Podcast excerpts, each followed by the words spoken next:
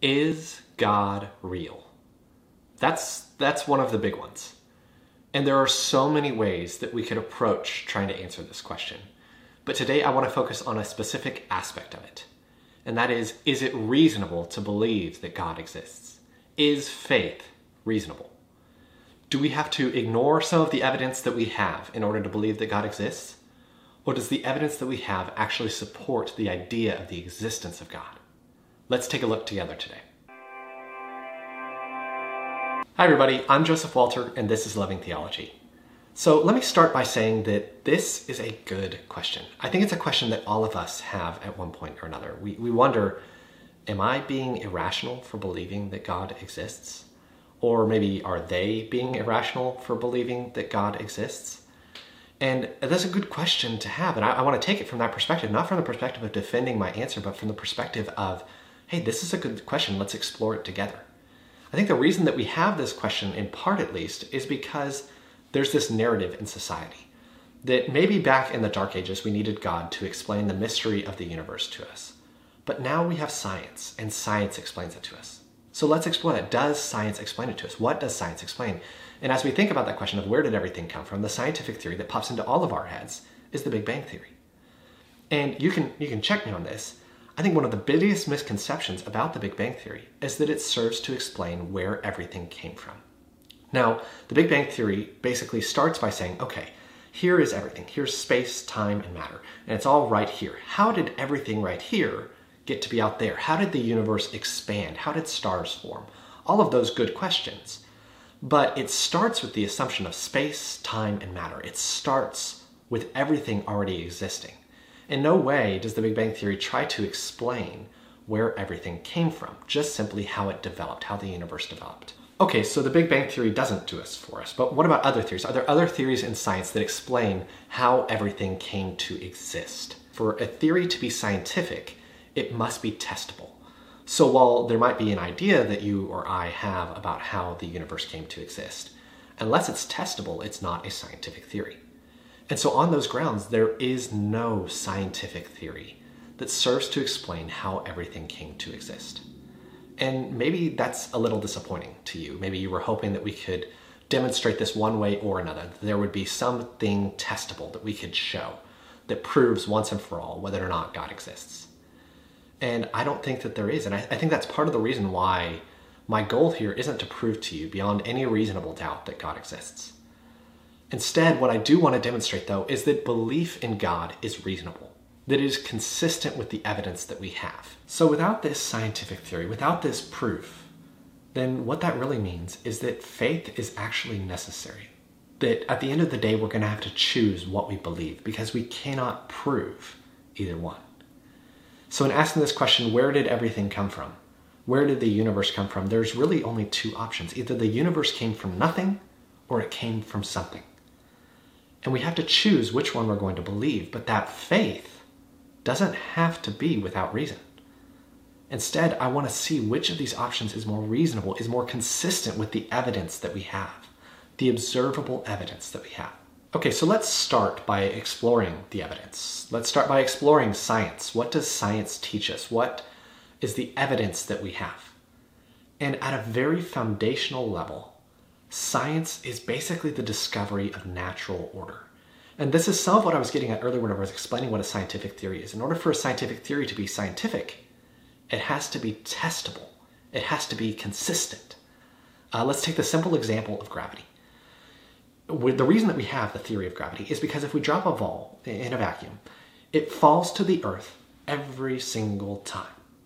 And it falls at the exact same rate every single time.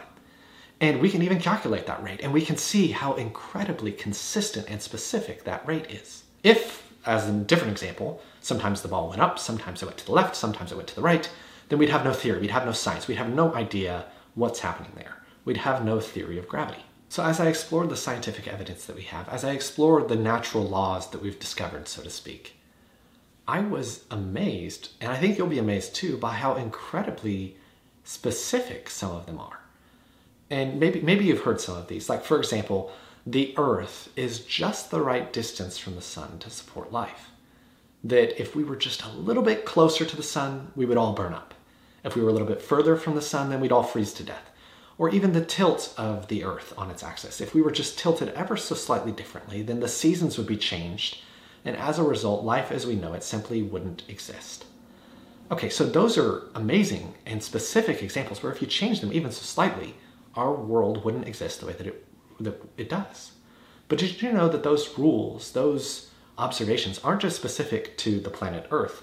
They're actually that specific for the universe as a whole, that there are these constants in the universe that enable the universe to exist, not just the planet Earth. And there's an astronomer who's written about this. His name is Martin Rees, and he's the Royal Astronomer for the UK. And he wrote a book titled Just Six Numbers. And he's not trying to prove the existence of God, he, he doesn't believe in God. But instead, what he demonstrates, though, is that there are six numbers upon which the entire universe depends. That if you change any one of these numbers ever so slightly, then life as we know it would not exist. The universe would not exist and be able to support life. He talks about gravity in there relative to the strength of electrical force and the way that that makes stars stable. And if we had unstable stars, then we wouldn't have planets, we wouldn't have the universe that we have that supports life. He talks about the amount of matter in the universe and how if we had more matter than we have, everything would collapse in together. That if we had less matter, we'd all be spread like dust throughout the universe and no, no stars, no planets, nothing would form. We have just the right amount of matter for the universe to exist. He talks about the strength of the way that atomic nuclei bond together, which happens inside stars. And how if you change that number, that strength, ever so slightly, then the amount and the types of elements like phosphorus or nitrogen or so on and so forth, the amount and types of elements that are produced by those would change dramatically. And with that change, then life could not exist. Life depends on the specific elements that are produced by that very specific atomic nuclei bond. One of the numbers that he identifies is what we've called this cosmological constant that basically holds back the rate of the expansion of the universe. And one thing that we know about it is that it's incredibly small. If it were any larger, then again, the universe would basically collapse back in on itself. So basically, what he comes to is that there is this incredible specificity such that the universe can exist. So, in other words, we're not just talking about our ecosystem and the amazing specificity of the way that all of these different insects and all of the different vegetation and animals and everything works together to create a stable environment on the planet Earth. We're not just talking about our solar system and our distance to the sun that allows Earth to support life. We're talking about the universe as a whole. The very existence of the universe depends on incredibly specific laws. Okay, so let's take that as our evidence. Not just one scientific observation, but the whole of science, which depends on the discovery of these incredibly specific laws and the fact that in discovering them, we've learned how important they are and how specific they are. Again, we have two options. Either the universe came from nothing or it came from something. And here's the problem with the idea that the universe came from nothing. Where did these laws come from? That implies that these laws came from nothing that these very specific laws that seem finely tuned to support life came from nothing. It, it, begs the question how did the universe know which laws to use and know how to proceed? The other problem was saying that everything came from nothing. The way that that would have had to happen would have violated every law that sustains the existence of this universe. For example, our most basic scientific concepts like the law of cause and effect, which says that every effect, like the formation of a universe, has to have a cause. Well, we're saying, no, no, there was no cause here. Um, another example would be the law of conservation of mass, which essentially says that something cannot come from nothing. And yet we're saying everything came from nothing. So everything that makes our universe stable could not have existed whenever our universe was formed. In other words, everything that we can observe contradicts what we're assuming about what we can't observe. Furthermore, science as a whole depends on these laws. So if we're saying everything came from nothing, then we're saying that there were no laws either at the formation of the universe. So what we're saying then is that science, because it relies on the existence of laws, will never be able to explain the formation of the universe. So while I'm not saying that you can preclude the possibility that everything came from nothing, what I'm saying is that science definitionally cannot support the idea that everything came from nothing. Okay, let's explore the other option then, the, the option that everything came from something, that the universe came from something. Well, if the universe came from something, then that something has to exist outside of the universe, outside of space and time. Additionally, that something has to be incredibly powerful. You see, the amount of energy that exists in the universe and the, the usable energy that we are going through in this universe is incredibly immense. So, the something that the universe came from had to have at least that much, if not more, energy. So, an incredible amount of power.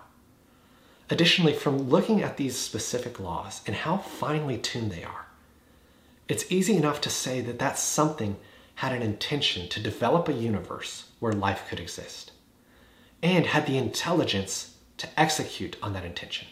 In other words, we're describing something with a will and with an intelligence, a mind. And at that point, we're no longer describing a something, but a someone.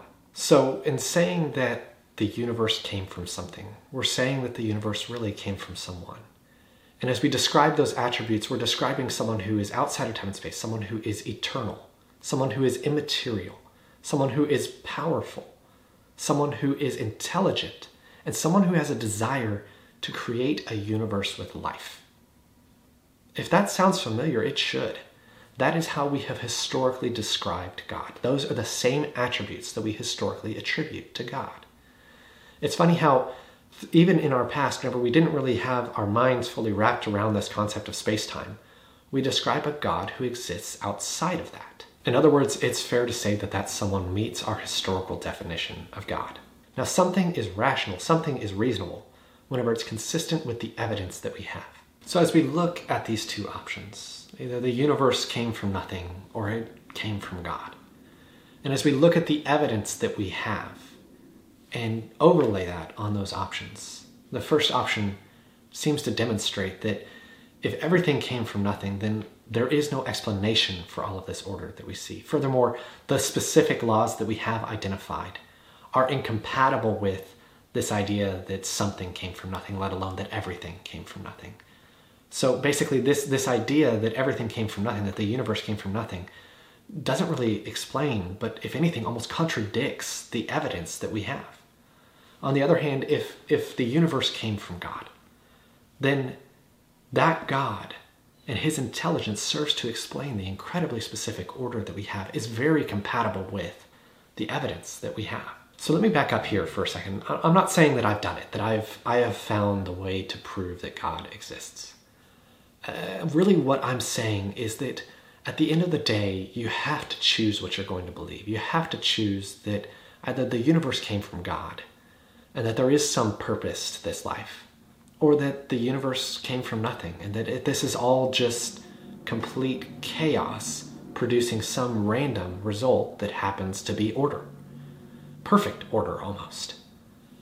And I'm, I'm not saying which one you have to believe or that I, I've, I've shown you that the only option is to believe that God exists. But I hope that what I've demonstrated is that belief in God is reasonable. That it is reasonable to believe that God exists, that the evidence that we have is consistent with it. You don't have to ignore the evidence to believe that God exists. As a matter of fact, God serves as a fantastic explanation for the evidence that we have. He's very consistent with it.